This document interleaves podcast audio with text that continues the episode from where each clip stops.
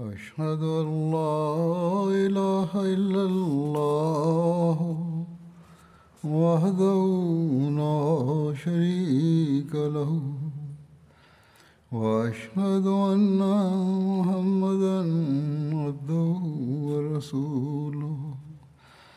أما بعد فأعوذ بالله من الشيطان الرجيم. بسم الله الرحمن الرحيم. الحمد لله رب العالمين. الرحمن الرحيم. مالك يوم الدين. إياك نعبد وإياك نستعين.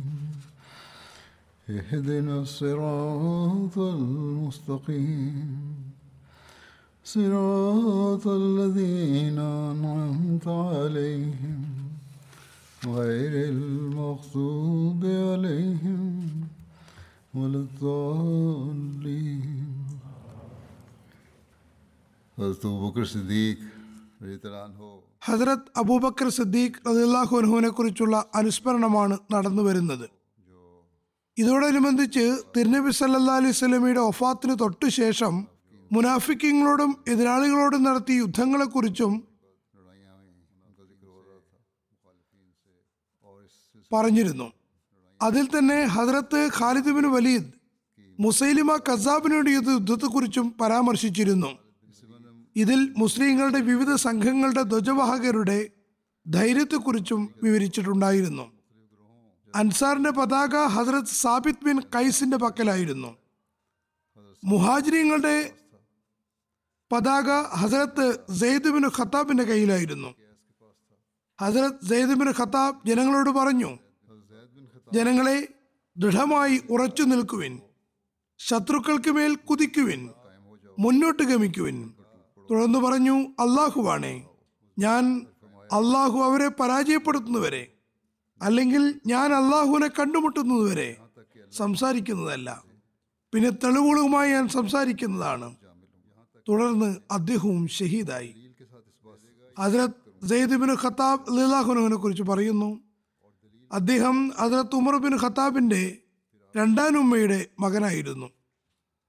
ആദ്യകാല മുസ്ലിമുമായിരുന്നു. അതായത് തുടക്കത്തിൽ ഇസ്ലാം സ്വീകരിച്ചവരിൽ ഉൾപ്പെടുന്നു. ബദറിലും അതിനുശേഷമുള്ള യുദ്ധങ്ങളിലും ഭാഗവാക്കായിരുന്നു. റസൂലുല്ലാ സലല്ലാഹു അലൈഹി സ്വലം ഹിജറത്തിനു ശേഷം അദ്ദേഹത്തിനും മാൻ ബിൻ അദി അൻസാരിയുമായി സഹോദര ബന്ധമുണ്ടാക്കി. രണ്ടുപേരും യമാമ യുദ്ധത്തിലാണ് ഷഹീദായത്. യമാമ യുദ്ധത്തിൽ അതിർത്ത് ഖാലിദ് സൈന്യത്തെ ക്രമീകരിച്ചപ്പോൾ ഒരു ഭാഗത്തിന്റെ സൈന്യാധിപനായി. ഹസരത് സെയ്ദുബിൻ ഖത്താബിനെയാണ് നിശ്ചയിച്ചത്. അതുപോലെ ഈ യുദ്ധത്തിൽ മുഹാജിരിങ്ങളുടെ പതാകയും അദ്ദേഹത്തിന്റെ കയ്യിലായിരുന്നു. അദ്ദേഹം പതാകയുമായി മുന്നോട്ട് ഗമിക്കുകയും വളരെ ധീരമായി പോരാടുകയും ചെയ്തു. എത്രത്തോളം എന്നാൽ ഷഹീദായി. അങ്ങനെ കൊടി താഴെ വീണുപോയി. സാലിം മോല അബി ഹുസൈഫ റളിയല്ലാഹുഅൻഹു പതാക ഏറ്റെടുത്തു. ഈ യുദ്ധത്തിൽ സെയ്ദ് റളിയല്ലാഹുഅൻഹു മുസൈലിമയുടെ വലം കൈയും ധീരനുമായ കുതിരസവാരിക്കാരൻ റിജാൽ ബിൻ അൻഫുഹിനെ വധിക്കുകയുണ്ടായി. അദ്ദേഹത്തെ വധിച്ചത് മറിയം ഹനഫി എന്ന ആളായിരുന്നു പിന്നീട് അയാൾ മുസ്ലിമായി. ഒരിക്കൽ ഹസരത്ത് ഉമർ അദ്ദേഹത്തോട് പറഞ്ഞു നിങ്ങൾ എന്റെ സഹോദരനെ വധിച്ചിരിക്കുന്നു.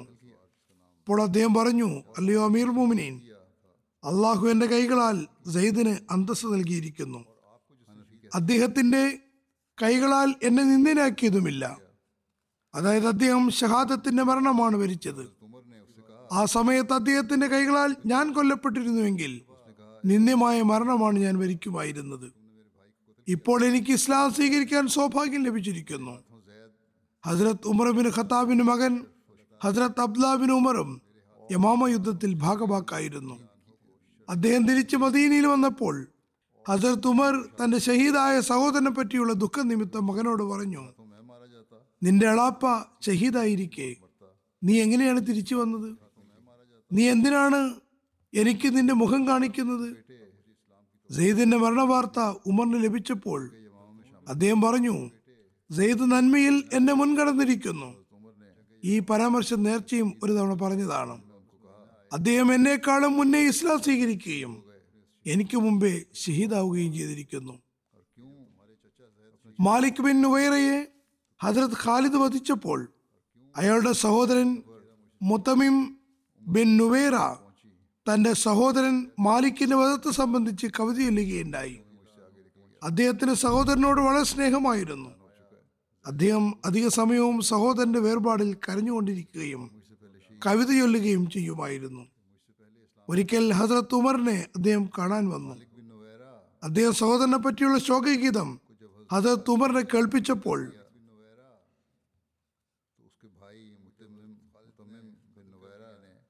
ഹസ്രത്ത് ഉമർ പറഞ്ഞു എനിക്കും കവിത ഉണ്ടാക്കാൻ അറിയുമായിരുന്നുവെങ്കിൽ നിങ്ങളെപ്പോലെ ഞാനും എന്റെ സഹോദരനെ സെയ്ദിനെ കുറിച്ച് കവിത ചൊല്ലുമായിരുന്നു. അപ്പോൾ മുത്തമീം പറഞ്ഞു എന്റെ സഹോദരന്റെ മരണം താങ്കളുടെ സഹോദരന്റെ മരണത്തെ പോലെ ആയിരുന്നുവെങ്കിൽ അതായത് ഷഹാദത്തിന്റെ മരണമായിരുന്നുവെങ്കിൽ ഞാൻ ഒരിക്കലും എന്റെ സഹോദരനെ കുറിച്ച് സങ്കടപ്പെടുമായിരുന്നില്ല. ഉമർ അല്ലാഹുനക്ക് പറഞ്ഞു എന്റെ സഹോദരനെ സംബന്ധിച്ച് താങ്കൾ പറഞ്ഞതുപോലെ മനോഹരമായി മറ്റാരും തന്നെ അനുശോചിച്ചിട്ടില്ല. ഹജറത്ത് ഉമർ ഇങ്ങനെ പറയുമായിരുന്നു മന്ദമാരുതൻ ചലിക്കുമ്പോൾ സെയ്ദിന്റെ ഓർമ്മകൾ പുതുപുത്തനായി വന്നുകൊണ്ടിരിക്കുന്നു. ഏതായാലും യുദ്ധത്തെക്കുറിച്ചാണ് പറഞ്ഞുകൊണ്ടിരിക്കുന്നത്. മുസൈലിമ കസാബ് ഇപ്പോഴും ഉറച്ചു നിൽക്കുകയാണ്. ഉറച്ചു നിൽക്കുകയും നിഷേധികളുടെ യുദ്ധകേന്ദ്രമായി മാറുകയും ചെയ്തിട്ടുണ്ടായിരുന്നു. അതിനകത്ത് ഖാലിദ് ഇപ്രകാരം അവലോകനം നടത്തി. അതായത് മുസ്ലിം ഓദിക്കപ്പെടാതെ യുദ്ധം അവസാനിക്കുന്നതല്ല. കാരണം ബനു ഹനീഫയിലെ ആരെങ്കിലും കൊല്ലപ്പെടുമ്പോൾ അവരത് ഗൗനിക്കുന്നില്ല. അതായത് മുസൈലിമയുടെ സുഹൃത്തുക്കൾ അതുകൊണ്ട് ഖാലിദ് ഒറ്റയ്ക്ക് അവർക്ക് മുന്നിലേക്ക് വരികയും ഓരോരുത്തരെയായി യുദ്ധത്തിന് വിളിക്കുകയും ചെയ്തു.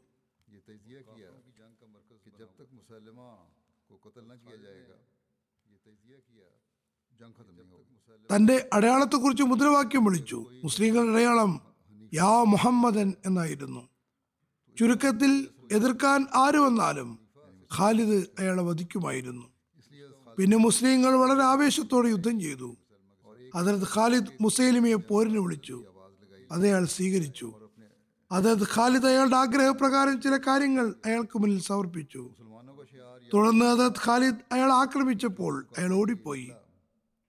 അയാളുടെ കൂട്ടുകാരും ഓടിപ്പോയി. അപ്പോൾ ഹസരത്ത് ഖാലിദ് ജനങ്ങളോട് വിളിച്ചു പറഞ്ഞു. അതായത് മുസ്ലിങ്ങളോട് പറഞ്ഞു ഓർക്കുക ഇപ്പോൾ ബുദ്ധിമോശം കാണിക്കരുത്. മുന്നോട്ട് ഗമിക്കുവിൻ. ആരെയും രക്ഷപ്പെടാൻ അനുവദിക്കരുത്. അത് കേട്ടപ്പോൾ മുസ്ലിങ്ങൾ അവർക്കുമേൽ കയറി. സഹാബാക്കൾ ഈ യുദ്ധത്തിൽ അങ്ങേയറ്റത്തെ ക്ഷമയും സ്ഥൈര്യവും പ്രകടിപ്പിച്ചു. അതിനു തത്തുല്യമായത് കാണാൻ സാധ്യമല്ല. ശത്രുക്കൾക്കിടയിലേക്ക് തുടർച്ചയായി മുന്നേറിക്കൊണ്ടിരുന്നു. എത്രത്തോളം എന്നാൽ അള്ളാഹു ശത്രുക്കൾക്കെതിരെ വിജയം നൽകി. നിഷേധികൾ പുറംതിരിഞ്ഞോടി. മുസ്ലിങ്ങൾ അവരെ പിന്തുടർന്നു. വധിച്ചുകൊണ്ടിരിക്കുകയും ചെയ്തു. അവരുടെ കഴുത്തുകളിൽ വാളുകൾ പതിച്ചുകൊണ്ടിരുന്നു. അങ്ങനെ അവരൊരു തോട്ടത്തിൽ അഭയം തേടാൻ നിർബന്ധിതരാക്കി. ബനു ഹനീഫയുടെ ഒരു നേതാവ് മുഹക്കം ബിൻ തുഫേൽ ഓടിപ്പോകുന്ന ജനങ്ങളോട് പറഞ്ഞു ജനങ്ങളെ ഈ തോട്ടത്തിനകത്തേക്ക് പ്രവേശിക്കുവിൻ. ഇത് വലിയ തോട്ടമായിരുന്നു. അതിന് നാലു ഭാഗത്തും ചുറ്റുമതിലുണ്ടായിരുന്നു. മുഹക്കം ബിൻ തുഫേൽ ബനു ഹനീഫയെ പിന്തുടരുന്ന മുസ്ലിങ്ങളോട് ഏറ്റുമുട്ടാൻ തുടങ്ങി. ഈ തോട്ടം രണാങ്കണത്തിനടുത്ത് തന്നെയായിരുന്നു. മുസൈലിമയുടെ ഉടമസ്ഥതയിലുമായിരുന്നു. ഈ തോട്ടം ഹദീഖത്ത് റഹ്മാൻ എന്നാണ് പറയപ്പെട്ടിരുന്നത്. മുസൈലിമയെ റഹ്മാനുൽ യമാമ എന്ന് പറയുന്നത് പോലെ. എന്നാൽ ഈ യുദ്ധത്തിനിടയിൽ ഈ തോട്ടത്തിൽ നിരവധി ശത്രുക്കൾ മരണപ്പെട്ടത് കാരണം ഈ തോട്ടം ഹദീഖത്തുൽ മൗത്ത് അതായത് മരണത്തിന്റെ തോട്ടം എന്നും അറിയപ്പെടാൻ തുടങ്ങി. മുസൈലിമ കസാബും തന്റെ സുഹൃത്തുക്കളോടൊപ്പം ഈ തോട്ടത്തിലേക്ക് പോയി. ഹസ്രത് അബ്ദുറഹ്മാനു ബിൻ അബിബക്കർ ബനു ഹനീഫയുടെ ഒരു നേതാവായ മുഹക്കം പ്രഭാഷണം നടത്തുന്നത് കാണാനിടയായി. അദ്ദേഹം അയാളുടെ നേർക്ക് അമ്പെയ്ത് കൊലപ്പെടുത്തി. ബനു ഹനീഫ തോട്ടത്തിന്റെ കവാടങ്ങൾ അടച്ചു. സഹാബാക്കൾ നാലു ഭാഗത്തു നിന്നും തോട്ടത്തെ വളഞ്ഞു. മുസ്ലിങ്ങൾ എങ്ങനെയെങ്കിലും തോട്ടത്തിനകത്തേക്ക് പ്രവേശിക്കാൻ വഴി അന്വേഷിച്ചു തുടങ്ങി. എന്നാൽ അത് കോട്ട പോലെയുള്ള ഒരു തോട്ടമായിരുന്നു. അന്വേഷണം നടത്തിയെങ്കിലും അകത്തേക്ക് കടക്കാനുള്ള ഒരു സ്ഥലവും കണ്ടില്ല. അവസാനം ഹസരത് ബറാ ബിൻ മാലിക് ഇദ്ദേഹം ഹസരത് അനസ് ബിൻ മാലിക്കിന്റെ സഹോദരനായിരുന്നു. ഉഹദ് ഖന്തക് യുദ്ധങ്ങളിൽ നബി സല്ലല്ലാഹു അലൈഹി സ്വലമോടൊപ്പം പങ്കെടുത്തിട്ടുണ്ട്. വളരെ ധീരനുമായിരുന്നു. മുസ്ലിങ്ങളെ ഇനി ഒരു വഴി മാത്രമേ ഉള്ളൂ. നിങ്ങൾ എന്നെ എടുത്ത് തോട്ടത്തിലേക്ക് ഇടുക. ഞാൻ അകത്ത് പോയി കവാടം തുറക്കാം. പക്ഷേ മുസ്ലിങ്ങൾക്ക് അത് ഇഷ്ടമായില്ല. അതായത് അവരുടെ ഒരു ഉന്നതനായ സുഹൃത്ത് ആയിരക്കണക്കിന് ശത്രുക്കൾക്കിടയിൽ തന്റെ ജീവൻ നഷ്ടപ്പെടുത്തുന്നവർക്ക് സമ്മതമല്ലായിരുന്നു. അവർ അങ്ങനെ ചെയ്യാൻ വിസമ്മതിച്ചു. എന്നാൽ ഹസരത് ബറാ ബിൻ മാലിക് ശാഠ്യം പിടിക്കാൻ തുടങ്ങി. അദ്ദേഹം പറഞ്ഞു അള്ളാഹുവാണേ നിങ്ങൾ എന്നെ തോട്ടത്തിൽ കവാടത്തിനടുത്തേക്ക് ഇടുക. അവസാനം നിർബന്ധിതരായ മുസ്ലിങ്ങൾ അദ്ദേഹത്തെ മതിലിന് മുകളിലേക്ക് കയറ്റി. മതിലിന് മുകളിൽ കയറി ഹസരത് ബറാ ബിൻ മാലിക് ശത്രുക്കളുടെ എണ്ണം കണ്ടപ്പോൾ ഒരു നിമിഷം നിന്നുപോയി. എന്നാൽ തുടർന്ന് അള്ളാഹുവിന്റെ പേരുച്ചരിച്ച് തോട്ടത്തിന്റെ വാതിലിന്റെ മുന്നിലേക്ക് കുതിച്ചു ചാടി. ശത്രുക്കളെ നേരിടുകയും വധിക്കുകയും ചെയ്തുകൊണ്ടിരുന്നു. കവാടത്തിനടുത്തേക്ക് നീങ്ങുകയും ചെയ്തു. അവസാനം കവാടത്തിനടുത്ത് എത്തുന്നതിൽ അദ്ദേഹം വിജയിച്ചു. തോട്ടത്തിന്റെ വാതിൽ തുറക്കപ്പെട്ടു. പുറത്ത് മുസ്ലിങ്ങളും വാതിൽ തുറക്കുന്നത് കാത്തു നിൽക്കുകയായിരുന്നു. വാതിൽ തുറന്നതും അവർ തോട്ടത്തിനുള്ളിലേക്ക് പ്രവേശിച്ച് ശത്രുക്കളെ വധിക്കാൻ തുടങ്ങി. അവർ തോട്ടത്തിൽ നിന്ന് പുറത്ത് ഇറങ്ങാൻ കഴിയുമായിരുന്നില്ല. അതിന്റെ പരിണിതിയായി ആയിരക്കണക്കിന് ആളുകൾ മുസ്ലിങ്ങളുടെ കൈകളാൽ കൊല ചെയ്യപ്പെട്ടു മറ്റു നിവേദനത്തിൽ പറയുന്നു ഹജറത് ബറാ ബിൻ മാലിക് മാത്രമല്ല വേറെയും നിരവധി മുസ്ലിങ്ങൾ മതിൽ ചാടിക്കടന്ന് കവാടത്തിനടുത്തേക്ക് കുതിച്ചു. മുസ്ലിങ്ങൾ മുർത്തദ്ദീങ്ങളെ കൊല ചെയ്തുകൊണ്ട് മുസൈലിമ കസാബിന്റെ അടുത്ത് വരെ എത്തി. അയാൾ ഒരു മതിലിന്റെ വിള്ളലിനു വിള്ളലിനുള്ളിൽ നിൽക്കുകയായിരുന്നു. അയാൾ കാക്കി കളർ ഒട്ടകം പോലെ ഉണ്ടായിരുന്നു. അയാൾ രക്ഷപ്പെടാൻ വേണ്ടി മതിലിന് മുകളിൽ കയറാൻ ആഗ്രഹിക്കുകയായിരുന്നു. കോപം കയറാൻ കാരണം ഭ്രാന്ത് പിടിച്ച അവസ്ഥയിലുമായിരുന്നു. വഹ്ഷി ബിൻ ഹറബ് ഇദ്ദേഹമാണ് യുദ്ധ ഉഹദ് യുദ്ധത്തിൽ ഹസ്രത്ത് ഹംസയെ ഷഹീദാക്കിയത്. മുസ്ലിങ്ങളുടെ ഭാഗത്തു നിന്ന് മുന്നോട്ട് കുതിച്ചു. അദ്ദേഹം ഹസ്രത്ത് ഹംസയെ ഷഹീദാക്കിയ അതേ കുന്തം മുസ്ലിമയുടെ നേർക്കറിഞ്ഞു. ഒന്നയാൾക്ക് മേൽ തറച്ചു. മറ്റൊന്ന് അടുത്തുകൂടെ കടന്നുപോയി. തുടർന്ന് ഉടൻ തന്നെ അബൂ ദുജാന ബിൻ ഹർഷ അയാളുടെ നേരെ കുതിച്ചു. അയാൾക്ക് മേൽ വാൾ പ്രയോഗം നടത്തുകയും ചെയ്തു. അയാൾ ഭൂമിയിലേക്ക് വധിച്ചു കോട്ടയിൽ നിന്ന് ഒരു സ്ത്രീ ഇങ്ങനെ വിളിച്ചു പറഞ്ഞു സുന്ദരികളുടെ നേതാവിനെ ഒരു നീഗ്രോടിമ കൊന്നിരിക്കുന്നു. ആരാണ് മുസൈലിമയെ നരകത്തിലേക്ക് പറഞ്ഞു വിട്ടതെന്നതിനെ കുറിച്ച് ബിലാദരി പറയുന്നു ബനു ആമീർ ഗോത്രക്കാർ പറയുന്നത് അവരുടെ ഗോത്രത്തിലെ ഒരാളായ ഹദാഷ് ബിൻ ബഷീർ അയാളെ കൊന്നു എന്നാണ്. മറ്റു നിവേദനത്തിൽ അൻസാറിലെ ഹദ്രജ് ഗോത്രത്തിലെ അബ്ദുല ബിൻ സെയ്ദ് കൊന്നു എന്ന് പറയുന്നു. വേറെ ചിലർ പറയുന്നു ഹജ്രത് അബു ദുജാനയാണ് വധിച്ചത് എന്ന്. മുആവിയൻ അബു സുഫിയാൻ പറയുന്നു അദ്ദേഹമാണ് അയാളെ വധിച്ചത്. മറ്റു ചിലരുടെ വീക്ഷണപ്രകാരം ഇവരെല്ലാവരും അയാളെ വധിക്കുന്നതിൽ ഭാഗഭാക്കായിട്ടുണ്ടാകാം. തിബിരി അടക്കമുള്ള ഗ്രന്ഥങ്ങളിൽ നിന്നെല്ലാം മനസ്സിലാകുന്നത് മുസേലിമയും അൻസാരിയും ഒരു നീഗ്രവും ചേർന്ന് സംയുക്തമായിട്ടാണ് കൊല ചെയ്തത് എന്നാണ്. വഹഷി ബിൻ ഹറബ് മുസൈലിമെ വധിച്ച സംഭവത്തെക്കുറിച്ച് സ്വയം വിവരിച്ചുകൊണ്ട് പറയുന്നു. ഉഹദ് യുദ്ധത്തിൽ ഹജ്രത്ത് ഹംസയെ ഷഹീദാക്കിയതിനു ശേഷം ജനങ്ങൾ തിരിച്ചു പോരുമ്പോൾ ഞാനും അവരോടൊപ്പം തിരിച്ചു വരികയും മക്കയിൽ താമസിക്കുകയും ചെയ്തു. പിന്നീട് നബി സല്ലല്ലാഹു അലൈഹി വസല്ലം മക്ക ഫത്ത് ആക്കുകയുണ്ടായി. അവിടെ ഇസ്ലാം മറന്നപ്പോൾ ഞാൻ തായിഫിലേക്ക് ഓടിപ്പോയി. ആളുകൾ നബി സല്ലല്ലാഹു അലൈഹി വസല്ലം അടുക്കലേക്ക് സന്ദേശവാഹകൻ അയച്ചു. എന്നോട് പറഞ്ഞു നബി സല്ലല്ലാഹു അലൈഹി വസല്ലം സന്ദേശവാഹകരിൽ നിന്ന് മുഖം തിരിക്കാറില്ല. അദ്ദേഹം പറയുന്നു ഞാനും അവരോടൊപ്പം പുറപ്പെട്ടു. അതായത് വഹഷി. അങ്ങനെ തിരുനബി സല്ലല്ലാഹു അലൈഹി അടുക്കലെത്തി. എന്നെ കണ്ടപ്പോൾ ചോദിച്ചു നിങ്ങൾ വേഷിയാണോ ഞാൻ പറഞ്ഞു അതെ. നബി സല്ലല്ലാഹു പറഞ്ഞു ഇരിക്കൂ. നിങ്ങൾ എങ്ങനെയാണ് ഹംസയെ വധിച്ചതെന്ന് എനിക്ക് വിശദീകരിച്ചു തരിക. അപ്പോൾ ഞാൻ അതിന്റെ വിശദാംശങ്ങൾ തിരുനബി വിസലിക്ക് പറഞ്ഞു കൊടുത്തു. ഞാൻ സംസാരം നിർത്തിയപ്പോൾ നബി പറഞ്ഞു നിങ്ങൾക്ക് എന്റെ മുന്നിൽ വരാതിരിക്കാൻ കഴിയില്ലേ? വേഷി പറയുന്നു ഞാൻ അവിടെയൊന്നും പുറത്തേക്ക് പോയി. പിന്നെ നബ്സലാസ്ലാം ഫാത്താവുകയും മുസൈലിമ കസാബ് കലാപം ഉണ്ടാക്കുകയും ചെയ്തപ്പോൾ ഞാൻ പറഞ്ഞു ഞാൻ തീർച്ചയായും മുസൈലിമയ്ക്കെതിരെയും നീങ്ങുന്നതാണ്. അയാളെ വധിക്കുകയും ചെയ്യും. അത് മുഖേന ഹസരത്ത് ഹംസയെ വധിച്ചതിന്റെ പ്രായശ്ചിത്തം ചെയ്യുന്നതാണ്. ഏതായാലും അദ്ദേഹം പറയുന്നു ഞാനും ജനങ്ങളോടൊപ്പം ആ യുദ്ധത്തിന് വേണ്ടി പുറപ്പെട്ടു. പിന്നെ അയാളുടെ അവസ്ഥയെ സംബന്ധിച്ച് ഈ പറഞ്ഞതൊക്കെ സംഭവിച്ചു. പറയുന്നു ഞാൻ കണ്ടത് ഒരാളെ ഭിത്തിയുടെ വിടവിൽ നിൽക്കുന്നതാണ്. ഒരു ഗോതമ്പ് നിറമുള്ള ഒട്ടകത്തെ പോലെ തോന്നിയിരുന്നു. അയാളുടെ തലമുടി ചിതറിയിരുന്നു. ഞാൻ അയാളെ കുന്തം കൊണ്ട് കുത്തി. അയാളുടെ നെഞ്ചിനകത്തേക്കാണ് കുത്തിയത്. അത് അയാളുടെ രണ്ട് തോളുകൾക്കുമിടയിലൂടെ കടന്നുപോയി. ഏതായിരുന്നാലും അദ്ദേഹം പറയുന്നു അതിനുശേഷം അൻസാറിലെ ഒരു വ്യക്തി അയാളുടെ അടുത്തേക്ക് കുതിച്ചു.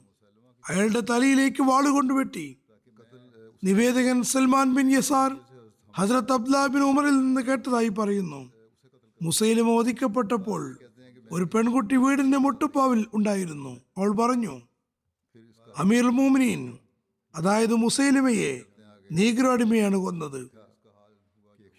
ഇത് ബുഖാരിയുടെ നിവേദനമാണ്. വേഷി പറയുന്നു അള്ളാഹുവിനറിയാം ഞങ്ങൾ രണ്ടുപേർ അതായത് അൻസാരി സഹാബിയും ഹജരത് വേഷിയും ആരാണ് മുസ്ലിമെ മുസൈലിമയെ കൊന്നത് എന്ന്.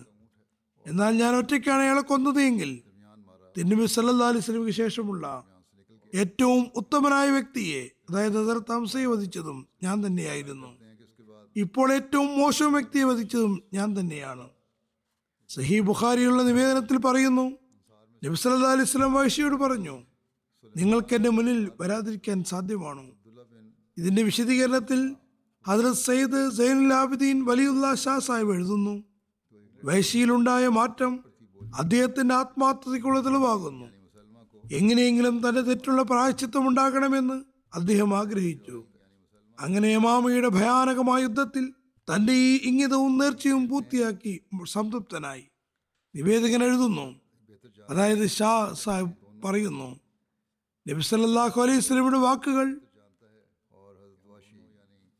തിരുനബി സല്ലാസ്ലം വാക്കുകൾ ഹൽ അന്നി നിനക്ക് എന്റെ മുന്നിൽ വരാതിരിക്കാൻ സാധ്യമാണോ എന്ന വാക്കുകൾ വളരെ ഉന്നതമായ സ്വഭാവത്തെ പ്രതിഫലിപ്പിക്കുന്നു. വേശ്യയുടെ ആഗ്രഹം പ്രകടിപ്പിച്ചത് നിനക്ക് സാധ്യമാണെങ്കിൽ എന്റെ മുന്നിൽ വരരുത് എന്നാണ്. ഈ ആശയപ്രകടനം കൽപ്പനീതിയിലുള്ളതായിരുന്നില്ല മറിച്ച് അപേക്ഷയുടെ രൂപത്തിലായിരുന്നു. ഇതിൽ നിന്ന് നബി സല്ലല്ലാഹു അലൈഹി വസല്ലമിന് ഹദ്രത്ത് ഹംസയോടുണ്ടായിരുന്ന സ്നേഹവും ആദരവും പ്രകടമാണ്. ഒരു പ്രതികാര സ്വഭാവമുള്ള ആൾക്ക് പ്രതികാരം ചെയ്തുകൊണ്ട് മനസ്സിന് സന്തോഷം നൽകാം. എന്നാൽ നബി വസല്ലം പുറത്തു കൊടുക്കുകയും തന്റെ മുന്നിൽ വരാതിരിക്കണമെന്ന് ആഗ്രഹിക്കുകയും ചെയ്തു. അങ്ങനെ ഹംസയുടെ വേദനാജനകമായ ഷഹാദത്തിന്റെ ഓർമ്മകൾ കാരണം തിന്നെ വിസല്ലാഹു ഹൃദയത്തിൽ അസ്വസ്ഥതകൾ ഉണ്ടാകരുത് എന്നാണ് ആഗ്രഹിച്ചത്. ഇതേ യമാമ യുദ്ധത്തിന്റെ വിശദീകരണം മറ്റു സ്ഥലത്ത് ഇങ്ങനെ കാണാം. അതിൽ മുസ്ലിങ്ങളുടെ ധൈര്യത്തെയും ആർജവത്തെയും പരാമർശിച്ചുകൊണ്ട് പറയുന്നു രണ്ടു കൂട്ടർക്കുമിടയിൽ ശക്തമായ യുദ്ധമുണ്ടായി. എത്രത്തോളം എന്നാൽ രണ്ട് വിഭാഗക്കാരുടെയും നിരവധി ആളുകൾ കൊല്ലപ്പെടുകയും പരിക്കേൽക്കുകയും ചെയ്തു. മുസ്ലിങ്ങളിൽ നിന്ന് ഏറ്റവും ആദ്യം മാലിക് ബിൻ ഉവൈസാണ് ഷഹീദായത്. മുസ്ലിങ്ങളിൽ നിരവധി ഖുറാൻ ഹാഫിസുമാരും ഷഹീദായി. രണ്ട് സൈന്യങ്ങൾക്കിടയിൽ ശക്തമായ പോരാട്ടം നടന്നു. മുസ്ലിങ്ങൾ മുസൈലിമയുടെ സൈന്യത്തിലും മുസൈലിമയുടെ സൈന്യം മുസ്ലിങ്ങളുടെ സൈന്യത്തിലും ഇടകലരുകയുണ്ടായി. മുസ്ലിങ്ങൾ പിന്മാറുമ്പോൾ അവർ മുന്നോട്ട് വരികയും അവർ മുജാവ എത്താൻ ശ്രമിക്കുകയും ചെയ്തു. സാലിം മൗല അബു ഹുസൈഫ തന്റെ പകുതി കണങ്കാൽ വരെ കുഴിയെടുത്തിട്ടുണ്ടായിരുന്നു. അദ്ദേഹം കയ്യിൽ മുഹാജിരിങ്ങളുടെ പതാകയാണ് വഹിച്ചിരുന്നത്. സ്ഥാപിത്വം അതേ രീതിയിൽ തനിക്ക് വേണ്ടിയും കുഴിയെടുത്തിരുന്നു. പിന്നെ അവർ രണ്ടുപേരും തങ്ങളുടെ കൊടികൾ ചേർത്ത് പിടിച്ചു. ജനങ്ങൾ നാലു ഭാഗത്തേക്കും ചിതറിയോടി. എന്നാൽ ഇവർ കുഴിയെടുത്ത് അതിൽ സ്വയം നിൽക്കുകയായിരുന്നു. കൊടികൾ തങ്ങളിലേക്ക് ചേർത്ത് പിടിച്ചിരുന്നു. സാലിമും സാബിത്തും തങ്ങളുടെ കൊടികളുമായി ഉറച്ചു നിന്നു. അങ്ങനെ സാലിം ഷഹീദായി. അബു ഹുസൈഫയും ഷഹീദായി. അബു ഹുസൈഫയുടെ ശിരസ് സാലിമിന്റെ കാൽ കീഴിലായിരുന്നു സാലിമിന്റെ ശിരസ് അബു ഹുസൈഫയുടെ കാൽ കീഴിലുമായിരുന്നു സാലിം ഷഹീദായപ്പോൾ പതാക കുറച്ചു സമയം അങ്ങനെ തന്നെ നിലത്ത് കടന്നു. പിന്നീട് ബദ്രി സഹാബിയായ യസീദ് ബിൻ കൈസ് മുന്നോട്ട് വന്ന പതാക ഏറ്റെടുത്തു. അങ്ങനെ അദ്ദേഹവും ഷഹീദായി. ശേഷം Hakam bin Sayyid bin As പതാക ഏറ്റെടുത്തു. അതിന്റെ സംരക്ഷണത്തിന് പകൽ മുഴുവൻ യുദ്ധം ചെയ്തു. തുടർന്ന് അദ്ദേഹവും ഷഹീദായി. വേശി പറയുന്നു ശക്തമായ പോരാട്ടമാണ് നടന്നത്. മൂന്ന് തവണ മുസ്ലിങ്ങളുടെ കാലുകൾ കിടക്കം സംഭവിച്ചു. നാലാമത്തെ തവണ മുസ്ലിങ്ങൾ തിരിച്ചു യുദ്ധം ചെയ്തു. അവരുടെ പാദങ്ങൾ ഉറച്ചു നിന്നു. അവർ വാളുകൾക്ക് മുന്നിൽ ഉറച്ചു നിൽക്കുകയുണ്ടായി. ബനു ഹനീഫയുടെയും അവരുടെയും വാളുകൾ പരസ്പരം കൂട്ടിമുട്ടാൻ തുടങ്ങി. അതിൽ നിന്ന് തീപ്പിണറുകൾ പറന്നു തുടങ്ങി. അവയുടെ ശബ്ദം മുഖരിതമായി. അള്ളാഹു ഞങ്ങൾക്ക് മേൽ അനുഗ്രഹം ചൊരിഞ്ഞു. ബനു ഹനീഫയെ അള്ളാഹു പരാജയപ്പെടുത്തി. അള്ളാഹു മുസൈലിമയെ കൊല്ലുകയും ചെയ്തു. അദ്ദേഹം പറയുന്നു ഞാൻ ആ ദിവസം എന്റെ വാൾ നല്ല പോലെ ഉപയോഗിച്ചു. എത്രത്തോളം എന്നാൽ കയ്യിലുണ്ടായിരുന്ന വാളിന്റെ കൈപ്പിടിയിൽ രക്തം നിറഞ്ഞു. ഹസ്രത് ഇബ്നു ഉമർ പറയുന്നു ഞാൻ ഹസ്രത് അമ്മാർ ഒരു കുന്നിൽ കയറി ഇങ്ങനെ വിളിച്ചു പറയുന്നതായി കേട്ടു. മുസ്ലിങ്ങളുടെ സമൂഹമേ നിങ്ങൾ സ്വർഗത്തിൽ നിന്ന് ഓടിപ്പോവുകയാണോ? ഞാൻ അമ്മാർ ബിൻ യാസിറാകുന്നു എന്റെ അടുത്തേക്ക് വരുവിൻ. നിവേദകൻ പറയുന്നു അദ്ദേഹത്തിന്റെ കാത് മുറിഞ്ഞു തൂങ്ങുന്നതായി ഞാൻ കണ്ടിരുന്നു.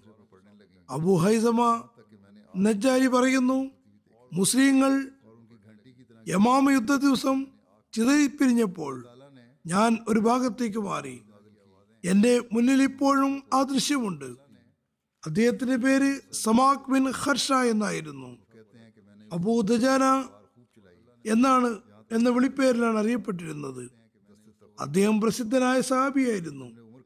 നബി സല്ലല്ലാഹു അലൈഹി വസല്ലമയുടെ കൂടെ എല്ലാ യുദ്ധങ്ങളിലും ഭാഗവാക്കായിരുന്നു. ഓതി യുദ്ധത്തിൽ സല്ലല്ലാഹു അലൈഹി വസ്ലം ഒരു വാൾ പിടിച്ചുകൊണ്ട് പറഞ്ഞു ആരാണ് ഇത് യഥാ വിധി ഉപയോഗിക്കുക അബൂദുജാന പറഞ്ഞു ഞാനതിന് തയ്യാറാണ്. നബി സല്ലല്ലാഹു അലൈഹി അദ്ദേഹത്തിന് ആ വാൾ നൽകുകയുണ്ടായി. ചില വേദനങ്ങളിൽ പറയുന്നു അദ്ദേഹം ചോദിച്ചു ഇതിന്റെ കടമ എന്താണ്? നബി സല്ലല്ലാഹു അലൈഹി വസല്ലം പറഞ്ഞു മുസ്ലിങ്ങളെ വധിക്കരുത്. കാഫ്രീങ്ങളിൽ നിന്ന് ഓടിപ്പോവുകയും വരുത് അതായത് ഹദ്രത്ത് അബൂ തുജാന പതിവ് പോലെ ചുവന്ന തലപ്പാവ് കെട്ടി അഭിമാന വിജൃംഭിതനായി ധാഷ്ട്യത്തോടെ സഫുകൾക്കിടയിലേക്ക് വന്നു നിന്നു. നബ്സാസ്ലം പറഞ്ഞു ഈ നടത്തം അള്ളാഹു ഇഷ്ടപ്പെടുന്നില്ല. പക്ഷേ ഇത്തരം സന്ദർഭങ്ങളിൽ ഒരു പ്രശ്നവുമില്ല. യുദ്ധരംഗത്ത് വളരെ ചുറുചുറുക്കോടെ പൊരുതുകയും നിരവധി കാഫര്യങ്ങളെ കൊല്ലുകയും ചെയ്തു. നബി സല്ലല്ലാഹു അലൈഹി വസല്ലം സംരക്ഷണത്തിൽ നിരവധി പരുക്കുകളേൽക്കുകയും ചെയ്തു. പക്ഷേ രണാങ്കണത്തിൽ നിന്ന് പിന്മാറിയില്ല. യമാമ യുദ്ധത്തിന്റെ സംഭവങ്ങളെ കുറിച്ച് വിവരിക്കുന്നു. ബനു ഹനീഫയുടെ സമൂഹം അബൂ ദുജാനെ ആക്രമിച്ചു. മുൻകഴിഞ്ഞ സംഭവം തന്നെ വിവരിക്കുകയാണ്. അതായത് നബി സല്ലല്ലാഹു അലൈഹി കാലത്ത് നടന്ന സംഭവം. ഇനി യമാമയിൽ എന്ത് സംഭവിച്ചു എന്ന് നോക്കാം. അദ്ദേഹത്തെ കുറിച്ച് എഴുതുന്നു. അദ്ദേഹത്തിന് മേൽ ഒരു വിഭാഗം ആക്രമണം നടത്തിയപ്പോൾ അദ്ദേഹം തന്റെ മുന്നിലും ഇടതും വലതും വാൾ ചുഴറ്റിക്കൊണ്ടിരുന്നു അദ്ദേഹം ഒരു വ്യക്തി ആക്രമിച്ചു. അയാളെ ഭൂമിയിൽ വീഴ്ത്തുകയും ചെയ്തു. അദ്ദേഹം ഒന്നും സംസാരിക്കുന്നുണ്ടായിരുന്നില്ല. അങ്ങനെ ആ വിഭാഗം അദ്ദേഹത്തിൽ നിന്ന് ദൂരേക്ക് പോയി തിരിച്ചുപോയി മുസ്ലിങ്ങൾ സമീപസ്ഥരായി. വനു ഹനീഫ് പരാജയപ്പെട്ട് തോട്ടത്തിലേക്ക് ഓടിപ്പോയി. മുസ്ലിങ്ങൾ അവർക്ക് പിന്നാലെ കുതിച്ചു. അവരെ തോട്ടത്തിൽ ശരണം പ്രാപിക്കാൻ നിർബന്ധിച്ചു. അവർ കോട്ടത്തിന്റെ വാതിലുകൾ അടച്ചപ്പോൾ അബൂദുജാന പറഞ്ഞു എന്നെ തൊട്ടിലാക്കി അകത്തേക്കിടുവിൻ. ഞാൻ അകത്തേക്ക് പോയി തോട്ടത്തിന്റെ വാതിൽ തുറക്കാം.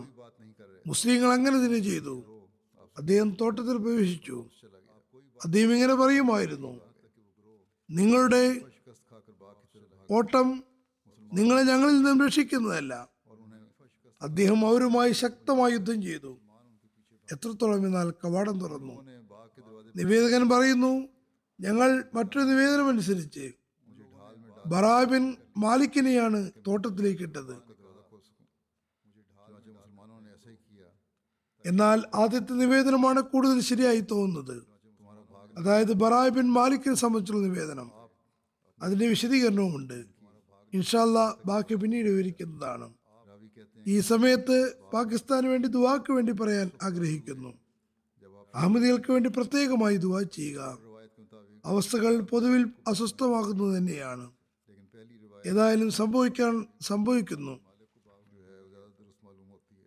പാകിസ്ഥാനിലെ അഹമ്മദികളുടെ ഭാഗത്തു നിന്നും ഇത്തരം അവസ്ഥയിൽ ശ്രദ്ധയുണ്ടാകാറുണ്ട്. എതിർപ്പ് വർദ്ധിച്ചു വരുന്നു. പഴയ കബറുകൾ മാന്താൻ പോലും അവർ പഠിക്കുന്നില്ല വളരെ മോശമായ ജനങ്ങളാണ്. അള്ളാഹു തന്നെ അവർക്ക് അവരെ പിടികൂടട്ടെ. അതുപോലെ അൾജീരിയയിൽ അഹമ്മദികൾക്ക് വേണ്ടിയും ദുവാ ചെയ്യുക. ഇപ്പോൾ അവരും വളരെ പ്രയാസത്തിലാണ്. അഫ്ഗാനിസ്ഥാനിലെ അഹമ്മദികൾക്ക് വേണ്ടിയും ദുവാ ചെയ്യുക. അള്ളാഹു എല്ലാവർക്കും മേലും തന്റെ അനുഗ്രഹം വർഷിക്കുമാറാകട്ടെ.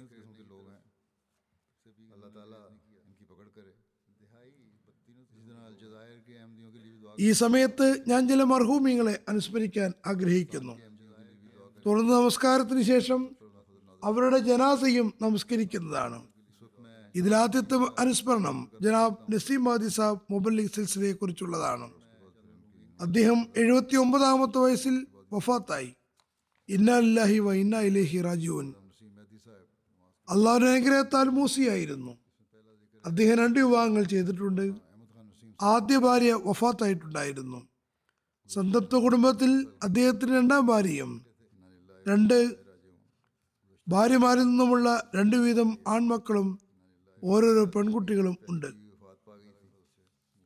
ആയിരത്തി തൊള്ളായിരത്തി എഴുപത്തി ആറിലാണ് അദ്ദേഹം ജാമിയ അഹമ്മദിയ റബുവിൽ നിന്ന് പാസ്സായത്. പിന്നെ ഇസ്ലാം ഇർഷാദ് മക്കാമി ഓഫീസിൽ സേവനം ചെയ്തു. എൺപത്തിമൂന്നിൽ സ്വിറ്റ്സർലാൻഡിൽ മുബല്ലിയായി അയക്കുകയുണ്ടായി. അവിടെ അദ്ദേഹത്തിന് സേവനം ചെയ്യാൻ തോഫിക്ക് ലഭിച്ചു. എൺപത്തിനാലിൽ നായബ് വക്കീൽ തഫ്ഷീലായി സേവനനിരതനായി. ഏതാനും മാസം ആക്ടിംഗ് വക്കീൽ തഫ്ഷീലായും സേവനം ചെയ്തിട്ടുണ്ട്. എൺപത്തിനാല് ഡിസംബറിൽ ഇവിടെ കാതി ലണ്ടനിൽ വന്നു. ഇവിടെ ലണ്ടനിൽ പ്രൈവറ്റ് സെക്രട്ടറി ആയും സേവനം ചെയ്യുകയുണ്ടായി. പിന്നെ എൺപത്തിയഞ്ചിൽ ഏതാനും മാസങ്ങൾക്ക് ശേഷം കനഡയിലേക്ക് പുറപ്പെട്ടു. എൺപത്തിയഞ്ച് മുതൽ രണ്ടായിരത്തി എട്ട് വരെ മുബല്ലികായും തുടർന്ന് കനഡ മുബല്ലിക് ഇൻചാർജായും സേവനം ചെയ്തിട്ടുണ്ട്. ഈ കാലത്ത് അദ്ദേഹം കനഡയുടെ അമീറുമായിരുന്നു. രണ്ടായിരത്തി എട്ട് മുതൽ രണ്ടായിരത്തി പതിനാറ് വരെ അമേരിക്കയിൽ ഇൻചാർജ് മുബല്ലികായും സേവനം ചെയ്തിട്ടുണ്ട്.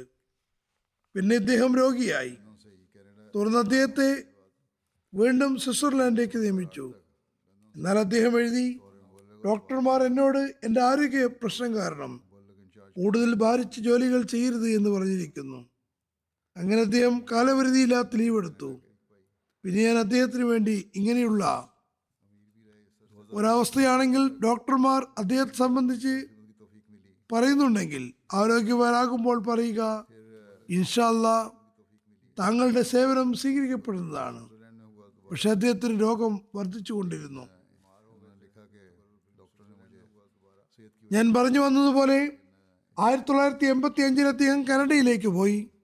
എൺപത്തി ആറിൽ ബൈത്തുൽ ഇസ്ലാം മിഷൻ ഹൗസിന് വേണ്ടി ഇരുപത്തിനാല് ഏക്കർ സ്ഥലം വാങ്ങിച്ചിരുന്നു. പിന്നെ അതിനെ അവിടെ ജനവാസമുള്ളതാക്കി.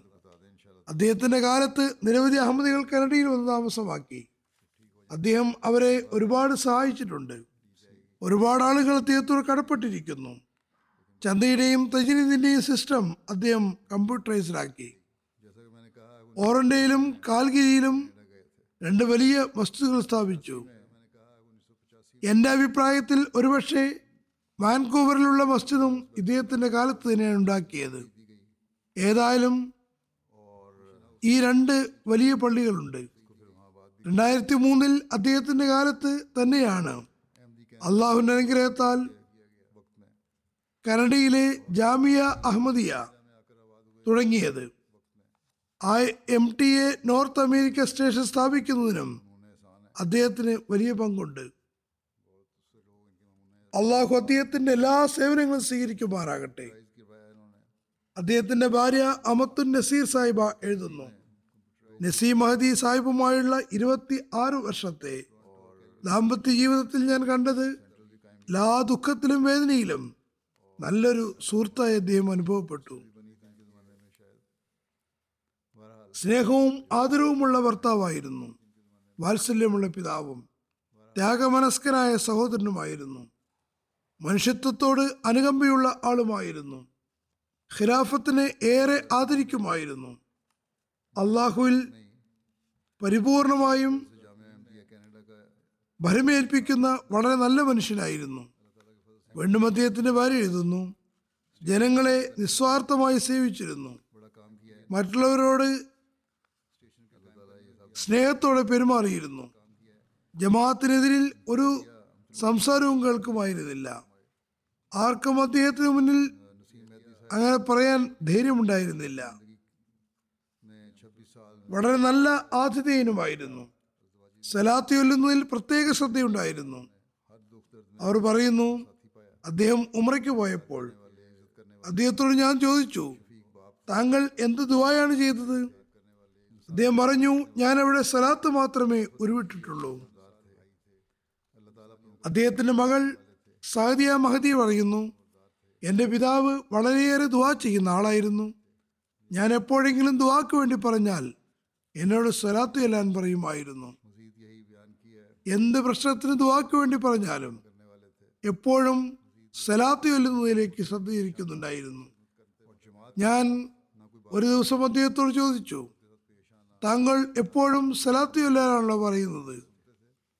അപ്പോൾ പറയുന്നു സലാത്ത് ചൊല്ലുക ഇതാണ് ഏറ്റവും വലിയ ദുവാ ഇത് സ്വീകരിക്കപ്പെടുകയാണെങ്കിൽ എല്ലാ ദ്വായും സ്വീകരിക്കപ്പെടുന്നതാണ്.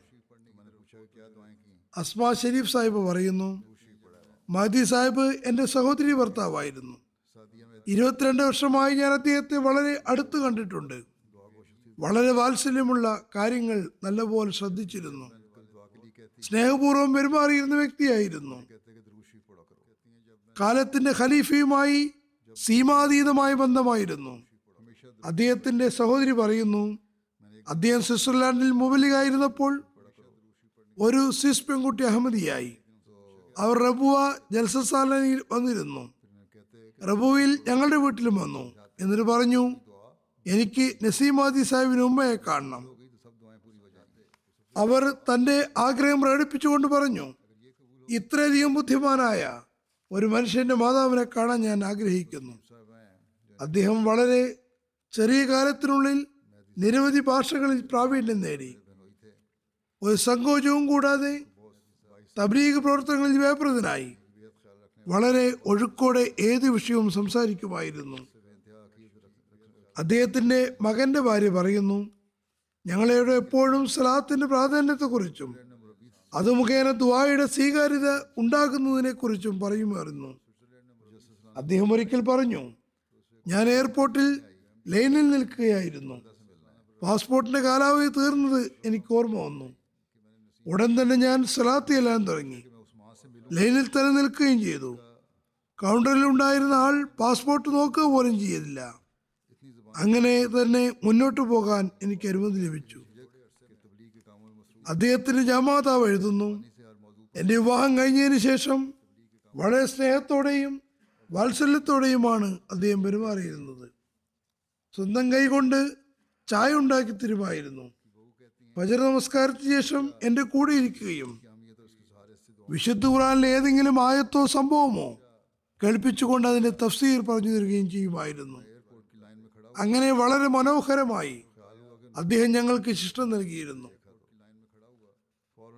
അദ്ദേഹത്തിന്റെ മകൾ നവാൽ മഹദി പറയുന്നു ഞാൻ എപ്പോഴും അദ്ദേഹം വിശുദ്ധ ഖുറാൻ ശ്രദ്ധിക്കുന്നതിൽ തൽപരനായിട്ടാണ് കണ്ടത്. ഖുറാന്റെ സത്യസന്ധനായ പ്രേമിയായിരുന്നു. ഞങ്ങളോടും വളരെ ശ്രദ്ധാപൂർവം പാരായണം ചെയ്യാനും അതിന്റെ അർത്ഥവും വിവക്ഷയും മനസ്സിലാക്കാനും അതിൽ ശ്രമിക്കാനും പറഞ്ഞിരുന്നു. അങ്ങനെയായാൽ നിങ്ങൾക്ക് അള്ളാഹുവിന് ശക്തിപ്രഭാവങ്ങൾ കാണാം. മാത്രമല്ല ഖുറാൻ പാരായണത്തിന് ആനന്ദം ലഭിക്കാനും തുടങ്ങും എന്നും പറയുമായിരുന്നു. അവർ പറയുന്നു അദ്ദേഹം കൃത്യമായി താജ് നമസ്കരിക്കുമായിരുന്നു. നിൽക്കുന്നതും റുക്കുവും സുജൂതും വളരെ നീണ്ടതായിരുന്നു. ഒരുപാട് സമയവും അദ്ദേഹം നമസ്കാരത്തിൽ ചെലവഴിക്കുമായിരുന്നു. റമദാൻ മാസത്തിൽ ഖുറാൻ ദർസ് കൊടുക്കാൻ പ്രത്യേകം ഏർപ്പാട് ചെയ്യുമായിരുന്നു. വളരെ അധ്വാനിച്ച് ദർസ് തയ്യാറാക്കുമായിരുന്നു. ഇത് ജനങ്ങളും എഴുതിയിട്ടുണ്ട്. വിശുദ്ധ ഖുറാന്റെ പ്രയാസമുള്ള വാക്കുകളുടെ അർത്ഥവും വിവക്ഷയും വിവരിച്ചു തന്നിരുന്നു. അത്തരം വാക്കുകളുമായി ബന്ധമുള്ള വാക്കുകൾ ജനങ്ങൾക്ക് എളുപ്പത്തിൽ മനസ്സിലാകുന്നതിന് വേണ്ടി പരാമർശിക്കുമായിരുന്നു. കനഡ ജമാഅത്തിന്റെ അമീർ ലാൽ ഖാൻ സാഹിബ് പറയുന്നു കനഡയുടെ മുൻ അമീറും മിഷണറി ഇൻചാർജുമായിരുന്ന ഇദ്ദേഹത്തോടൊപ്പം ആയിരത്തി തൊള്ളായിരത്തി എൺപത്തി ഏഴ് മുതൽ ഒരു നീണ്ടകാലം പ്രവർത്തിച്ചിട്ടുണ്ട്. അള്ളാഹു അദ്ദേഹത്തെ ഒരുപാട് സൽഗുണങ്ങളാൽ അനുഗ്രഹിച്ചിരുന്നു. ജമാഅത്തിന്റെ സേവനത്തിൽ അതെല്ലാം ഉപയോഗപ്പെടുത്തിയത് അദ്ദേഹത്തിന്റെ സവിശേഷതയാണ്. സൗഹൃദമുണ്ടാക്കാനും അത് നിലനിർത്താനും ആ ബന്ധങ്ങളെ ജമാഅത്തിന്റെ പ്രയോജനത്തിന് വേണ്ടി ഉപയോഗപ്പെടുത്താനും അള്ളാഹു അദ്ദേഹത്തിന് തോഫിക്ക് നൽകി.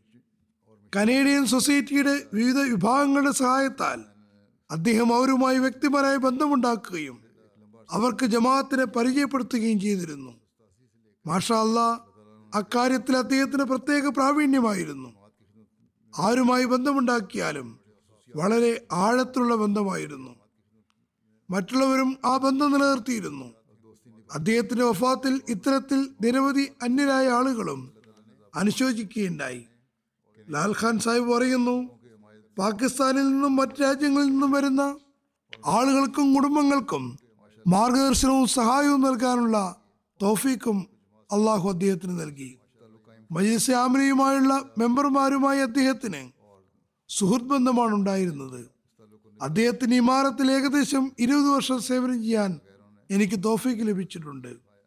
അതിനിടയിൽ അദ്ദേഹം ഒരിക്കലും ഞാൻ അദ്ദേഹത്തിന്റെ കീഴിലാണ് തോന്നാൻ ഇടവരുത്തിയിട്ടില്ല. മറിച്ച് ഞാനുമായി സുഹൃത് ബന്ധമാണ് ഉണ്ടായിരുന്നത്.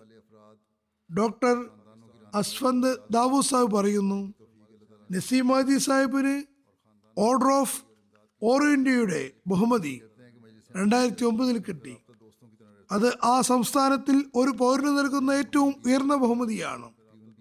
ഈ അവാർഡ് ഏതെങ്കിലും രംഗത്ത് വിജയത്തിനും ഉയർന്ന സേവനത്തിനുമാണ് നൽകപ്പെടുന്നത്.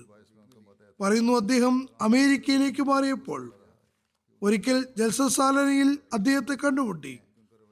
അപ്പോൾ അദ്ദേഹം ഉപദേശിച്ചുകൊണ്ട് പറഞ്ഞു നിങ്ങൾ ഇപ്പോഴുള്ള അവസ്ഥയിൽ എത്രമാത്രം ജനങ്ങളെ സേവിക്കാൻ കഴിയുമോ അത് ചെയ്യുക. ജമാഅത്തിലെ ഏത് വ്യക്തിയും എപ്പോഴും താങ്കളുടെ അടുക്കൽ വന്നാലും അദ്ദേഹത്തെ സഹായിക്കുക. ഒരിക്കലും ആട്ടിവിടരുത്. എന്താണോ ചെയ്യാൻ കഴിയുന്നത് അത് ചെയ്യുക. ചിലപ്പോൾ ആളുകൾക്ക് ശരിയായി പറയാൻ കഴിയണമെന്നില്ല. അവരുടെ കാര്യങ്ങൾ രഹസ്യമായി മനസ്സിലാക്കി അവർക്ക് സേവനം ചെയ്യുക. പറയുന്നു ഞാൻ എപ്പോഴും അദ്ദേഹം ആവശ്യക്കാരെ സഹായിക്കുന്നതായി കണ്ടിട്ടുണ്ട്. അദ്ദേഹം ആവശ്യക്കാർക്ക് ഒരിക്കലും ലജ്ജ ഉണ്ടാകാൻ ഇടവരുത്താതെ രഹസ്യമായിട്ടാണ് സഹായിച്ചിരുന്നത്. മൊറബി സിൽസില ഷുക്കൂർ സാഹിബ് എഴുതുന്നു അദ്ദേഹത്തിന്റെ ഒരു ഉപദേശം എന്റെ മനസ്സിൽ നിറഞ്ഞിട്ടുണ്ട്. ഒരുപാട് കാര്യങ്ങളുണ്ട്. ഞാൻ ജാമ്യയിൽ രണ്ടാം വർഷ വിദ്യാർത്ഥിയായിരുന്നു. ഒരിക്കൽ അസ്ര നമസ്കാര സമയത്ത് ഞാൻ ചെരുപ്പിട്ട് പള്ളിയിലേക്ക് പോയി. അദ്ദേഹം എന്നോട് പറഞ്ഞു വഖഫ് ചെയ്ത ആളുകൾ എല്ലാ കാര്യത്തിനും സജ്ജരായിട്ട് മാത്രമേ വീട്ടിൽ നിന്ന് പുറത്തിറങ്ങാവൂ. എപ്പോൾ എന്ത് കൽപ്പന കിട്ടിയാലും നിങ്ങളത് ഉടൻ തന്നെ ചെയ്യാൻ തയ്യാറായിരിക്കണം. വീട്ടിൽ പോയി തയ്യാറായി വരാമെന്ന് പറയാൻ ഇടവരരുത്. മാനസികമായി തയ്യാറാകുന്നതോടൊപ്പം തന്നെ ഭൗതികമായും എപ്പോഴും തയ്യാറായിരിക്കണം. അമേരിക്കയിലെ മൊറബി സിൽസില ഫിറാസത്ത് ഖബർ സാഹിബ് പറയുന്നു മഹദി സാഹിബ് ജാമ്യയിലേക്ക് ഇന്റർവ്യൂ നടത്തിക്കൊണ്ട് ഒരു ചോദ്യം ഉന്നയിച്ചു. നിങ്ങൾ ആഫ്രിക്കയിലെ മുബല്ലിഗായി അയക്കുകയും അവിടെ പ്രാദേശികമായി എതിർപ്പുണ്ടാവുകയുമാണെങ്കിൽ നിങ്ങൾ ആരെയാണ് ആദ്യമായി ബന്ധപ്പെടുക? മാതാവിനെയാണോ അതോ ഖലീഫത്തുൽ മസീനെയാണോ ഞാൻ ആലോചിച്ച ഉടൻ തന്നെ പറഞ്ഞു ഖലീഫത്തുൽ മസീനെ സാഹിബ് പറയുന്നു ഞാൻ ഈ കാര്യം കൊണ്ട് മാത്രം നിങ്ങളെ ജാമ്യയിൽ പ്രവേശിക്കാൻ ശുപാർശ ചെയ്യുകയാണ്. നിങ്ങൾ പറഞ്ഞത് തന്നെയാണ് ശരിയായ മറുപടി.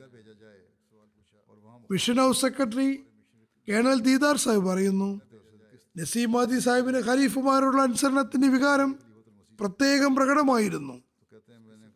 അദ്ദേഹത്തിന്റെ സേവനങ്ങളിൽ ഒന്ന് പീസ് വില്ലേജിന്റെ സ്ഥാപനമാണ്. ഇത് രൂപപ്പെടാനുണ്ടായ കാരണം കനഡയുടെ ജസ്റ്റിസ് സാലാന മസ്ജിദ് ബൈത്തുൽ ഇസ്ലാമിനോടടുത്തുള്ള മൈതാനത്തിലാണ് നടന്നിരുന്നത്. ആ സമയത്ത് അടുത്തുള്ള കൃഷിഭൂമിയുടെ ഉടമസ്ഥ ജലസീല അവസരത്തിൽ അതിന്റെ ബഹളം കാരണവും തനിക്ക് അസ്വസ്ഥതയാണെന്നും ലങ്കറിൽ നിന്നും വരുന്ന മണം അസഹ്യനുമാണെന്നും പരാതിപ്പെട്ടു. ഏതായാലും കുറച്ചു സമയത്തിനകം തന്നെ സർക്കാർ കൃഷിഭൂമിയെ തട്ടുകളാക്കി തിരിച്ച് വാസസ്ഥലമായി മാറ്റുകയുണ്ടായി. വാസസ്ഥലമായപ്പോൾ നസീമാദി സാഹിബ് ഏറെ ചിന്താകുലനായി. ഇതുവരെ ഒരു വീടിന്റെ ഉടമസ്ഥയാണ് പ്രയാസമുണ്ടാക്കിക്കൊണ്ടിരുന്നത്. ഇനി നിരവധി ഉടമസ്ഥന്മാർ വരും. വളരെ പ്രയാസമാവുകയും ചെയ്തു. നിരവധി വീടുകൾ വരുന്നതാണ്. അദ്ദേഹം ഈദിന്റെ അവസരത്തിൽ ജമാഅത്തിന് മുന്നിൽ സ്കീം സമർപ്പിച്ചുകൊണ്ട് പറഞ്ഞു. എന്തുകൊണ്ട് ഇവിടെയുള്ള എല്ലാ വീടും അഹമ്മദികളുടേതായിക്കൂടാ? അഹമ്മദികൾ ഈ സ്ഥലം വാങ്ങണം. അങ്ങനെ അഹമ്മദികൾ ഈ ആഹ്വാനത്തിന് ലഭ്യക്ക് പറയുകയും അള്ളാഹുവിന്റെ അനുഗ്രഹത്താൽ പീസ് വില്ലേജ് സ്ഥാപിതമാവുകയും ചെയ്തു. മൊറബി സിൽസില ജീഷാൻ ഗൊരായിയ സാഹിബ് പറയുന്നു നിരവധി യുവാക്കൾ അദ്ദേഹത്തിൽ ശിഷ്ടം കരസ്ഥമാക്കിയവരാണ്. അദ്ദേഹത്തിന്റെ ദർഭ്യത്തിന്റെ ഫലമാണ് ഇന്ന് ഞങ്ങൾ വിവിധ നാടുകളിൽ മുറബിമാരായി സേവനം ചെയ്യുന്നത്. അദ്ദേഹത്തിന്റെ തർബീയത്വപരമായി ഞങ്ങൾ ഖിലാഫത്തിനോടുള്ള സ്നേഹം എന്താണെന്ന് മനിക്കുകയും അനുസരണത്തിന്റെ ആത്മാവ് ഞങ്ങൾക്കുള്ളിൽ വളരുന്നത് അനുഭവിക്കുകയും ചെയ്യുന്നു. കനഡ ഉമ്മറെ ഖാരിജ സെക്രട്ടറി ആസിഫ് ഖാൻ സാഹിബ് പറയുന്നു ഞാൻ പതിമൂന്നാമത്തെ വയസ്സിലാണ് വാൻ എന്ന സ്ഥലത്ത് വന്നത്. ആ സമയത്ത് മിഷൻ ഹൗസിന് ചുറ്റുപാടും ഒരു ഡസനിൽ താഴെ അഹമ്മദികൾ മാത്രമേ ഉണ്ടായിരുന്നുള്ളൂ. എനിക്ക് ആ സമയത്ത് ജമാഅത്തിപരമായി അറിവും കുറവായിരുന്നു. മഹദി സാഹിബ് എന്നോട് മകനെപ്പോലെ പോലെ വാത്സല്യം കാണിച്ചു. എന്റെ ഉസ്താദായി മാറി. ബാസ്കറ്റ്ബോൾ കളിക്കുകയും ഞങ്ങൾക്ക് ജമാഅത്തിൽ അധ്യാപനം നൽകുകയും ചെയ്തിരുന്നു. ഞാൻ എനിക്ക് ബുദ്ധി ഉറച്ചതു മുതൽ എന്നെ വിവിധ രാഷ്ട്രീയക്കാരുമായി ബന്ധമുണ്ടാക്കാനുള്ള ജമാഅത്ത് ജോലി ഏൽപ്പിച്ചു. ഇങ്ങനെ ഇന്നും അദ്ദേഹം വളരെ നല്ല സേവനമാണ് ചെയ്തത്. പറയുന്നു എല്ലാ ശിക്ഷണവും ഞാൻ അദ്ദേഹത്തിൽ നിന്നാണ് തേടിയത്. അമേരിക്കൻ ജമാഅത്ത് അമീർ മിത മഫൂർ അഹമ്മദ് സാഹിബ് പറയുന്നു രണ്ടായിരത്തി ഒന്നിൽ മുബല്ലിഗ് ഇൻചാർജ് നായിബ് അമീർ എന്ന നിലയ്ക്ക് സേവനം ചെയ്യാൻ അദ്ദേഹത്തെ തോഫിക്ക് ലഭിച്ചു. അമേരിക്കയിൽ വളരെ നല്ല സേവനമാണ് അദ്ദേഹം ചെയ്തത്. പര്യടനങ്ങൾ നടത്തിയിരുന്നു. വിവിധ സംസ്ഥാനങ്ങളിൽ പര്യടനം നടത്തി. തബ്ലീഗ് പ്രവർത്തനങ്ങളെ കാര്യക്ഷമമാക്കാൻ ശ്രമിച്ചു. ഇതിനിടയിൽ അദ്ദേഹത്തിന് മീഡിയയും വിവിധ കമ്പനികളും മുഖേന ഇസ്ലാം അഹമ്മദത്തിന്റെ സന്ദേശം അമേരിക്കയിൽ പരത്താൻ തോഫിക്ക് ലഭിച്ചു. മെക്സിക്കോയിൽ ജമാഅത്ത് സ്ഥാപിക്കുകയുണ്ടായി. അതുമായി ബന്ധപ്പെട്ട് കേന്ദ്രത്തെ നിർദ്ദേശത്തിന്റെ വെളിച്ചത്തിൽ അവിടെ മിഷൻ ഹൗസ് ഉണ്ടാക്കുന്നതിനും തോഫിക്ക് ലഭിച്ചു. അമേരിക്കയിൽ തബ്ലീ സെക്രട്ടറി വസീം സയ്യിദ് സാഹിബ് പറയുന്നു മർഹൂം എല്ലാവരോടും സ്നേഹവും സൗഹാർദ്ദവും നിലനിർത്തിയിരുന്നു. അക്കാര്യത്തിൽ മുൻകൈയെടുത്തിരുന്നു ഇസ്ലാമിക സേവനത്തിന് എല്ലാവരെയും കൂടെ നിർത്താനുള്ള രീതി അദ്ദേഹത്തിന് അറിയാമായിരുന്നു. അമേരിക്കയിൽ വന്നതിന് ശേഷം എല്ലാ വർഷവും നടക്കുന്ന സെപ്റ്റംബർ പതിനൊന്നിനോട് അനുബന്ധിച്ച പ്രോഗ്രാമിൽ ഇസ്ലാമിക സന്ദേശം പരത്താനുള്ള സന്ദർഭമാക്കിയത് മാറ്റി. Muslim for life Muhammad messenger of peace എന്നിങ്ങനെ നബിസല്ലാ അലൈഹി സ്വലമിന് ജീവിതത്തെ സംബന്ധിച്ചുള്ള പ്രോഗ്രാമുകൾ ആവിഷ്കരിച്ചു. അമേരിക്കയിലെ അമ്പത്തിയാറ് യൂണിവേഴ്സിറ്റികൾ ഈ വിഷയത്തെക്കുറിച്ച് പ്രഭാഷണങ്ങൾ നടത്തി. ലൈഫ് ഓഫ് മുഹമ്മദ് എന്ന ഗ്രന്ഥം വിശാലമായ തലത്തിൽ ഈ പ്രഭാഷണത്തിൽ പങ്കെടുക്കുന്ന ആളുകൾക്ക് ഉപഹാരമാകി നൽകുകയും ചെയ്തു. മുസ്ലിം ഫോർ ലോയൽറ്റി എന്ന പേരിലും പരിപാടികൾ ആവിഷ്കരിച്ചു. വിവിധ യൂണിവേഴ്സിറ്റികളിൽ പ്രഭാഷണങ്ങൾ നടത്തി. പ്രാദേശിക സർക്കാർ കേന്ദ്രങ്ങളുമായി മീറ്റിംഗുകൾ സംഘടിപ്പിക്കുകയും ഇസ്ലാമിക സന്ദേശത്തെ പ്രചരിപ്പിക്കുകയും ചെയ്തു. ഹജറത് ഖലീഫത്തുൽ മസീഹ് സാലിസ് ജസസാലയുടെ അവസരത്തിൽ തന്റെ പ്രസംഗത്തിൽ സ്വിറ്റ്സർലാൻഡിലെ മിഷനിലെ പ്രവർത്തനങ്ങളിൽ ജമാഅത്തിനെ പരിചയപ്പെടുത്തിക്കൊണ്ടുള്ള ഫോൾഡർ സ്കീമിൽ മഹദി സാഹിബിന്റെ പ്രവർത്തനങ്ങളെ പരാമർശിച്ചുകൊണ്ട് പറഞ്ഞു. സ്വിറ്റ്സർലാൻഡിലെ കുന്നുകളിൽ മൃഗങ്ങൾ വളർത്തുന്ന മൂന്ന് ഗോത്രങ്ങളുണ്ട്. മൂന്ന് കൂട്ടരുടെയും ഭാഷ വ്യത്യസ്തമാണ്. രണ്ടായിരത്തി എണ്ണൂറോളമാണ് ജനസംഖ്യ. ഒരു വിഭാഗം അതിലും കുറവാണ്. ഏതായാലും പറയുന്നു യാദൃച്ഛികമായി ഇരുപത്തി എണ്ണായിരം ആളുകളുടെ ഭാഷയിൽ ഫോൾഡർ പ്രസിദ്ധീകരിച്ചു. നസീമാദി സാഹിബിന് അള്ളാഹു തക്കതായ പ്രതിഫലം നൽകട്ടെ. ഞാനുമായി കൂടിയാലോചിച്ചതിന് ശേഷം എണ്ണായിരം ഫോൾഡർ ഓരോ വീട്ടിലും എത്തിച്ചു.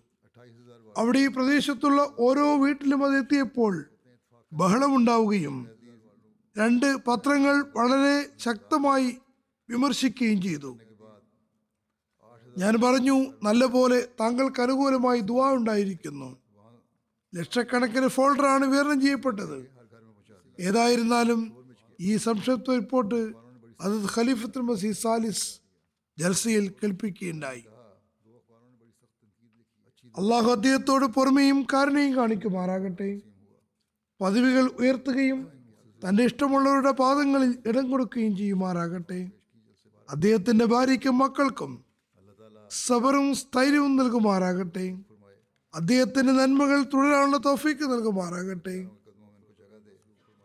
അദ്ദേഹം കാണിച്ചതുപോലുള്ള കൂറോടുകൂടി അദ്ദേഹത്തിന്റെ സന്തതികൾക്കും ജീവിതം നയിക്കാൻ കഴിയുമാറാകട്ടെ. അടുത്ത അനുസ്മരണം പ്രഭുവിലെ മുഹമ്മദ് അഹമ്മദ് ഷാരിമിനെ കുറിച്ചാണ്. ഈ കുട്ടി പതിനാറാം വയസ്സിൽ വഫാത്തായി. ഇന്നാലില്ലായി വ ഇന്നാലിഹി ഖിലാഫത്തിന് തന്നെ സമർപ്പണം ചെയ്ത സുസ്മേരവതനായ എല്ലാവർക്കും പ്രിയപ്പെട്ട കുട്ടിയായിരുന്നു. ജമാഅത്തിന്റെ സാമ്പത്തിക പ്രോഗ്രാമുകളിൽ മുൻപന്തിയിലുണ്ടായിരുന്നു. അള്ളാഹു അനുഗ്രഹത്താൽ മൂസിയായിരുന്നു. ഈ പ്രായത്തിൽ തന്നെ വസിയത്ത് ചെയ്തിരുന്നു. സന്തപ്ത കുടുംബത്തിൽ മാതാപിതാക്കളെ കൂടാതെ രണ്ട് സഹോദരിമാരുമുണ്ട്. അള്ളാഹു എല്ലാവർക്കും സഹനവും സ്ഥൈര്യവും നൽകുമാറാകട്ടെ. മൂന്നാമതായി പരാമർശിക്കാനുള്ളത് മർഹൂം റഷീദ് സാഹിബിന്റെ ഭാര്യ സലീമ കമർ സാഹിബിയെ കുറിച്ചാണ്. അവർ മെയ് പതിനാറിന് ഒഫാത്തായി ഇന്നാലില്ലാഹി വൈന്നാലി രാജുവൻ അനുഗ്രഹത്താൽ മൂസിയായിരുന്നു. അവരുടെ കുടുംബത്തിൽ അഹമ്മദിയത്ത് എത്തിയത് അവരുടെ പിതാവ് ചൗധരി സിദ്ദീഖ് സാഹിബിന്റെ മാതാമഹൻ ഹജറത് മൗലി വസീറുദ്ദീൻ സാഹിബ് ഓഫ് മുക്കേരിയ വഴിയാണ്. ഇദ്ദേഹം ഹജറത് മസീമദ് ഇസ്ലാമിന്റെ സാബിയായിരുന്നു കാങ്കടയിൽ ഹെഡ് മാസ്റ്ററുമായിരുന്നു മൗലി ഫാദിലായിരുന്ന അദ്ദേഹത്തിന്റെ പിതാവ് ചൗധരി മുഹമ്മദ് സിദ്ദീഖ് സാഹിബ് ജമാഅത്തിലെ ലൈബ്രറിയിൽ നല്ല നിലയിൽ സേവനം ചെയ്യാൻ തോഫിക്ക് ലഭിച്ചിട്ടുണ്ട്. നീണ്ട കാലത്തോളം റബുവിൽ സദ്രുഭൂമി എന്ന നിലയ്ക്കും സേവനം ചെയ്തിട്ടുണ്ട്. മൗലി സാഹിബിന് അതായത് സലീമ കമർ സാഹിബിന്റെ പിതാവിന് അതത് ഖലീഫത്ത് മസീദ് സാനി അള്ളാഹുവിന്റെ നിർദ്ദേശപ്രകാരം റബുവ സ്ഥാപിച്ച സമയത്ത് കൂടുകരങ്ങൾ കെട്ടാനും ആദ്യത്തെ രാത്രി റബുവിൽ താമസിക്കാനുള്ള അവസരം ലഭിച്ചിട്ടുണ്ട്. പരേതിയുടെ ആദ്യകാല വിദ്യാഭ്യാസം റബുവിൽ നിന്നാണ് കരസ്ഥമാക്കിയത്. പിന്നെ താലിമുൽ ഇസ്ലാം കോളേജിൽ നിന്ന് എം എ അറബി പാസ്സായി. വിവിധ ഡിപ്പാർട്ട്മെന്റുകളിൽ സേവനം ചെയ്തിരുന്നു. ആയിരത്തി തൊള്ളായിരത്തി എഴുപത്തിരണ്ട് മുതൽ എൺപത്തിരണ്ട് വരെ ലജ്ന ഇമായില ലോക്കൽ ജനറൽ സെക്രട്ടറിയായി സേവനം ചെയ്തിട്ടുണ്ട്. എൺപത്തിരണ്ട് മുതൽ എൺപത്തിയേഴ് വരെ അമത്തുൽ ഹൈ ലൈബ്രറിയിൽ ലൈബ്രറിയൻ ആയിരുന്നു. എൺപത്തിയേഴ് മുതൽ രണ്ടായിരത്തി പതിനെട്ട് വരെ മുപ്പത്തിയൊന്ന് വർഷം മിസ്ബാഹ് മാസികയിൽ എഡിറ്ററായി പ്രവർത്തിച്ചു. ആ കാലയളവിൽ ഒരുപാട് പ്രതിസന്ധി ഉണ്ടായിട്ടും അവർ ഈ മാസികയെ നല്ല നിലയിൽ നടത്തിക്കൊണ്ടുപോയി. മർഹൂമ വളരെ നല്ല സ്വഭാവത്തിലുടമയും ആരാധന അനുഷ്ഠിക്കുന്നവരും ദ്വാകളിൽ വ്യാപൃതിയാകുന്നവരും എളിത ജീവിതത്തിന് ഉടമയുമായിരുന്നു. കൃത്യമായി തജു നമസ്കാരം കൂടാതെ നഫ്രി നമസ്കാരങ്ങൾ ലുഹ ഇഷ്റാഖ് നമസ്കാരങ്ങളും കൃത്യമായി അനുഷ്ഠിച്ചിരുന്നു. അഹമ്മദിയ ഖിലാഫത്തുമായി വളരെ ആത്മാർത്ഥതയും കൂറുമുണ്ടായിരുന്നു. അവരുടെ ജീവിതത്തിന്റെ എല്ലാ തലങ്ങളിലും ദ്വാ വളരെ പ്രകടമായിരുന്നു. മലക്കിന്റെ സ്വഭാവമുള്ള മഹിളയായിരുന്നു. എല്ലാവരോടും സ്നേഹവാത്സല്യം ഉണ്ടായിരുന്നു. ആരോടും ഈർഷ്യ കാണിച്ചതുമില്ല.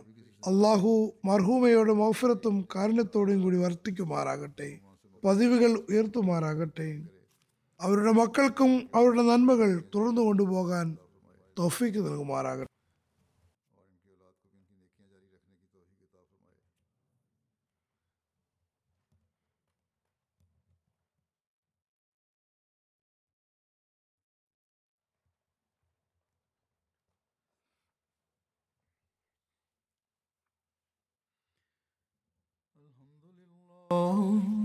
الحمد لله نحمده ونستعينه ونستغفره ونؤمن به ونتوكل عليه ونعوذ بالله من شرور أنفسنا ومن سيئات أعمالنا.